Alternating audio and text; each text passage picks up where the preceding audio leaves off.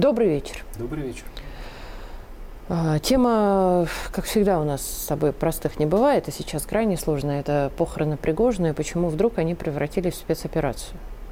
То есть, что происходит, вообще непонятно. Тут закрыто, там закрыто, тут хороним, тут не хороним, тут будет Путин, тут не будет Путин. Уже подтверждено, что не будет. А кто будет, а что будет, а будет ли только близкие, а почему к могиле не пускают или пускают. Ну, в общем, вопросов больше, чем ответов. И, собственно говоря, с чем это связано и зачем такое внимание к действительно довольно важной в жизни каждого человека, наверное, да, особенно близкого человека – процедуре? Пригожин крайне противоречивая сейчас в моменте фигура, но фигура, которая по мере того, как она будет от нас отдаляться, растворяясь в вечности, будет становиться все более однозначной. Каким бы этот человек ни был э, в разных частях своей жизни, как сказал президент, это был человек талантливый, совершивший очень серьезные ошибки, но в памяти в исторической памяти России, он останется как один из великих русских полководцев и один из великих героев, защищавших Родину. Если необходимо а, найти ему какую-то историческую аналогию, то аналогии лично мне на ум приходят две. Первая аналогия – это Скобелев. Тот самый белый генерал, который а, чуть не взял Стамбул, который не на самом деле, это очень важно – а в глазах народа, в глазах людей выиграл русско-турецкую войну. На самом деле все было гораздо сложнее, и заслуги его были очень сильно преувеличены, но слуга царю, отец солдатам, героический вот этот образ. Скобелев, как и Пригожин, был человеком в смысле своей биографии и поведения, в том числе и поведения с лично знакомыми ему людьми, крайне сложным и неоднозначным, это мягко говоря. И обстоятельства его смерти тоже были э, неоднозначными, мягко говоря. Но историческая память сохранила его для нас как великого русского героя. И он не один такой. Это даже о Кутузове можно сказать. Вот. вот даже Давайте Кут... скажем, что любая историческая личность... Почти любая, да. за исключением разве что святых, вот, это люди были неоднозначны. Но историческая память устроена определенным образом. Другой человек, о, о котором можно говорить, что он, скажем так, в свое время был почти как Пригожин, это был такой Ашинов.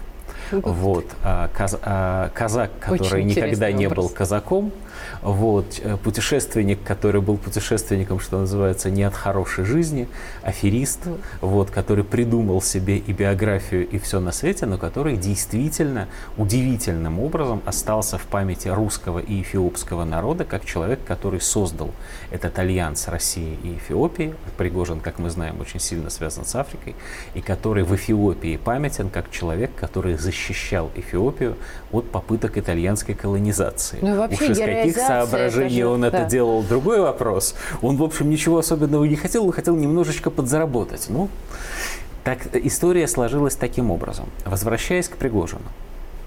Объективно, подчеркиваю, именно объективно, как политический обозреватель, я должен сказать, что Пригожин стал средоточием русского неформального народного патриотизма. Пригожин и его Вагнер стали а, некой точкой фокусировки этого патриотизма. Когда люди говорят, несмотря на то, что на фронте, конечно, много героических подразделений, и умалять достоинство каждого из них неправильно, так получилось, что Вагнер – это символ а, вот, а, русских побед на этом фронте. Это объективно, это нельзя изменить. Если считать это даже ошибкой, то это ошибку, которую нельзя исправить. Это так. Каким бы ни был Пригожин в реальной жизни, сейчас он один из символов русского воинства и русской победы. При этом живой еще недавно настоящий Пригожин, конечно, нажил себе множество врагов, в том числе и среди сильных мира сего. И этим сильным мира сего, часть из которых, ну, одного я даже лично знаю, вот, в Минобороне на, на высоких должностях, часть там еще где-то, в правительстве, в администрации президента, этим людям не хочется Санкт-Петербурге присутствовать. Да. Про губернатора Санкт-Петербурга я позволю себе ничего не сказать, чтобы случайно не сказать чего-нибудь опасного. Вот. А Этим людям, конечно, не хочется, чтобы эта народная любовь выплеснулась на телеэкраны, выплеснулась в федеральные средства массовой информации и вообще возникло впечатление, что власть этому как-то способствует. И здесь есть развилка для власти. С одной стороны, власть может попытаться все это дело заиграть, замолчать, ну вот у, там указания родных, похоронить тихо. Это же бывает на самом деле. Это Очень же даже часто. враньем, скорее всего, да. не будет. Вот. Ну вот сделать так. С другой стороны, для чего? Для того, чтобы попытаться эту память о Пригожине перейти, э, перевести, скажем так, в неформальные народные практики. Кстати, именно так, как случилось и со Скобелевым, и в царской России. Не к чести тогдашнего правительства. С другой стороны, власть может попытаться возглавить и использовать в хорошем смысле слова народную любовь к Вагнеру и Пригожину для того, чтобы стимулировать патриотизм, для того, чтобы поднять его на новую высоту, для того, чтобы действительно с именем любимого погибшего полководца люди шли в бой, для того, чтобы люди на производстве в тылу говорили «этот снаряд вам за Женю Пригожина». Это было бы правильно. Это было бы благородно это было бы справедливо, и в конечном итоге, объективно, это приближало бы нас к победе. Но это было бы очень опасно для конкретных а, руководителей. Это было бы очень неприятно конкретным руководителям. Это поставило бы перед главным руководителем страны вопрос об их компетентности – и это, возможно, поставило бы вопрос о том, а почему, собственно, а как сложилась ситуация, что из множества командующих а, серьезными подразделениями на нынешнем Западном фронте народной любви удостоился только один.